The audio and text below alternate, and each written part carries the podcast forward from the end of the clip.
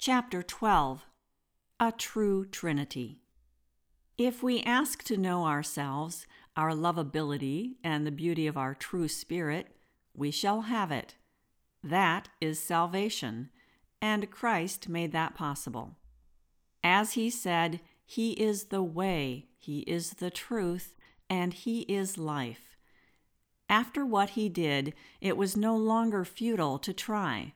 God understands what makes us tick, so He has already forgiven us for all the shameful stuff we do. He knows we have to go through our sins so we can recognize them and choose a different way. Part and parcel of this whole big drama is duality, the reality of opposites, where everything splits into either or. As such, it's hard for us to grasp the fact that the personal aspect of salvation, this notion that Jesus is here to help us, has three paradoxical aspects. One, we are responsible for our own salvation. We are the only ones who can do this. Two, we can't possibly do this alone. We need the help of others who share this journey with us and who can often see in us what we do not see. 3. Without God and the help of the personal aspect of God, which is Jesus Christ, this undertaking is just too vast for us to accomplish. So, yes, our salvation is our own choice. Going through this requires our intent, our self responsibility, our will, and our effort. What's more, it often seems like it requires a sacrifice. We have to give up our time and energy to work on ourselves.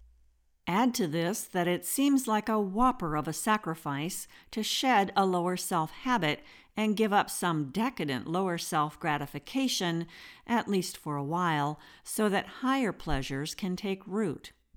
No one, not even God, can make you do this if you don't want to, because that would go counter to all spiritual laws whose author is, after all, God.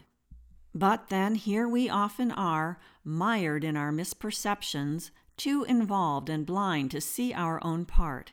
We need the mirror that others can offer. We need to be open to looking into these mirrors. We have to give up our pretenses and defenses and become willing to show ourselves as we are. That requires vulnerability and total inner truth. We need to learn to receive, even if this makes us feel weak at first, because only then can we give of ourselves. We can give many things before this, but we can't actually give of ourselves until we learn to receive. Working with others fulfills a law called the law of brotherhood, or to be gender neutral, perhaps the law of us and otherhood. We can't get all the way to the top of the mountain all by ourselves by going the way of seclusion and separateness. People who do so have their own rationales, but deep down, they never want to expose themselves to others. So, whatever success they achieve, it is, at best, only a half measure, and it cannot last. It's just not grounded in spiritual or practical reality. Lastly, we can use our positive aggression on outer aspects, dedicating ourselves to our spiritual path, deciding daily to face the truth in difficult or confusing situations. We can fulfill the law of brotherhood and overcome our resistance to revealing ourselves as we truly are. But then there comes a point when our emotions, reactions, and even beliefs don't respond to our will for them to change. So then we constantly need higher powers to help us find the way, working deeper than the levels we can control with our mind alone. This teaches us the wisdom of finding the line between mastering ourselves and surrendering to the great Master, without whom nothing can be accomplished. This is the perspective we need to hold to open new doors, to make the possibility of a personal relationship with Jesus Christ a reality. Once we feel held in His arms, rocked in the comfort that only Jesus can give, we will never doubt again.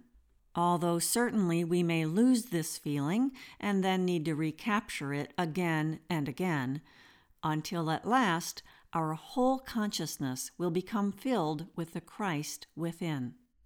Christ and his angels are here with us right now. We can listen deeply and sense the reality of this blessing. When we work to know Jesus, we are working for our own cause. What a worthy cause! What a friend we have in Jesus.